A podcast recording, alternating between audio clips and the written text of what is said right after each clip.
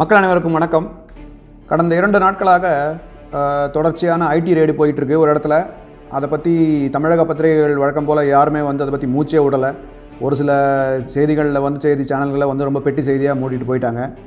இதே ரைடு வந்து வேறு ஒரு இடத்துல நடந்திருந்தது. உதாரணத்துக்கு ஒரு ஒரு ஹிந்து ஆசிரமத்திலேயோ இல்லை ஏதாவது ஒரு இடத்துல நடந்திருந்ததுன்னா இந்நேரத்துக்கு வந்து அதை பற்றிய விவாதங்கள் ஓடி இருக்கும் எல்லாமே ஓடி இருக்கும் உங்களுக்கு தான் தமிழக பத்திரிகைகளை பற்றி தெரியுமே.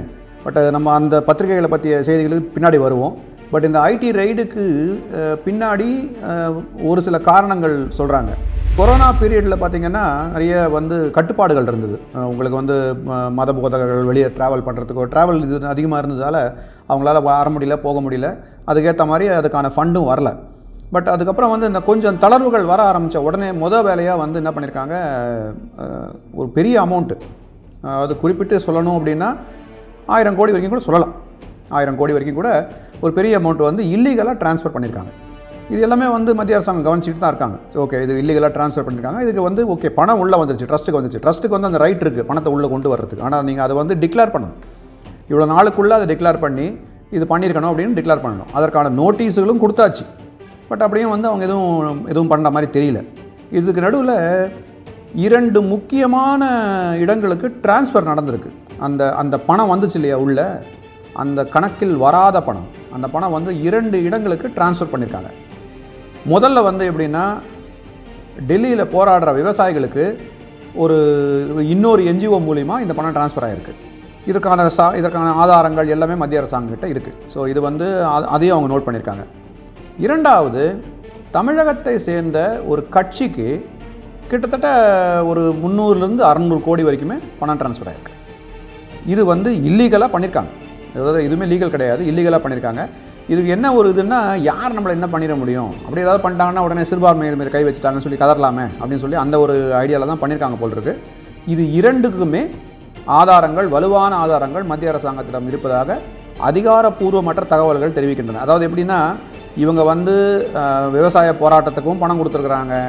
இங்கே வந்து ஒரு பிரதான எதிர்க்கட்சி. ஒரு பத்து வருஷமாக ஆட்சிக்கு வர முடியல துடிச்சிக்கிட்டு இருக்கிற ஒரு எதிர்க்கட்சி. வந்தால் எப்படியும் தமிழ்நாட்டை ஒழிச்சு கட்டிட்டு தான் போகணும். அதனால் வந்து பயங்கர ஒரு பதவி வெறி ஒரு பண வெறியோடு இருக்கிற ஒரு கட்சி அந்த கட்சிக்கு கொடுத்துருக்காங்க.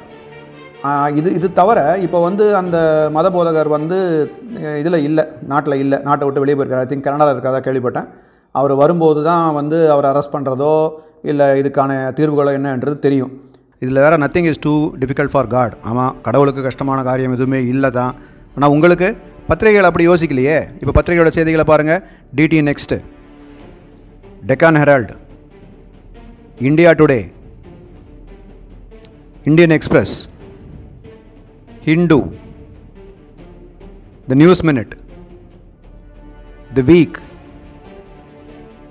Times of India இப்படி ஆங்கில பத்திரிகைகள் எல்லாமே போட்டிருந்தாலும் தமிழை பொறுத்த வரைக்குமே தினமலரை தவிர வேறு யாருமே இந்த செய்தியை வந்து விரிவாக போடலை. இத்தனை இத்தனை ஆயிரம் கோடி இதெல்லாம் போட்டிருக்காங்க இல்லையா? இந்த டீட்டெயில்ஸ் வந்து தினமலரை தவிர வேறு யாருமே போடலை.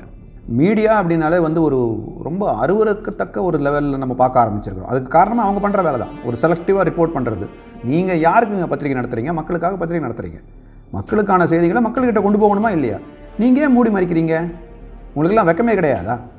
ஒரு பத்திரிகைன்னா ஒரு செய்தியை கரெக்டாக போட வேணாமா? இன்றைக்கி வந்து இருபத்தெட்டு இடத்துல ரெண்டாவது நாளாக ரைடு போயிட்டுருக்கு அப்படின்னா அதுக்கு பின்னாடி இருக்கிற விஷயங்கள் இவ்வளோ விஷயங்கள் இருக்குது இந்த விஷயங்கள்லாம் நீங்கள் ஏன் வந்து பேச மாட்டேங்கிறீங்க? ஏன் விவாதம் வைக்க மாட்டேங்கிறீங்க?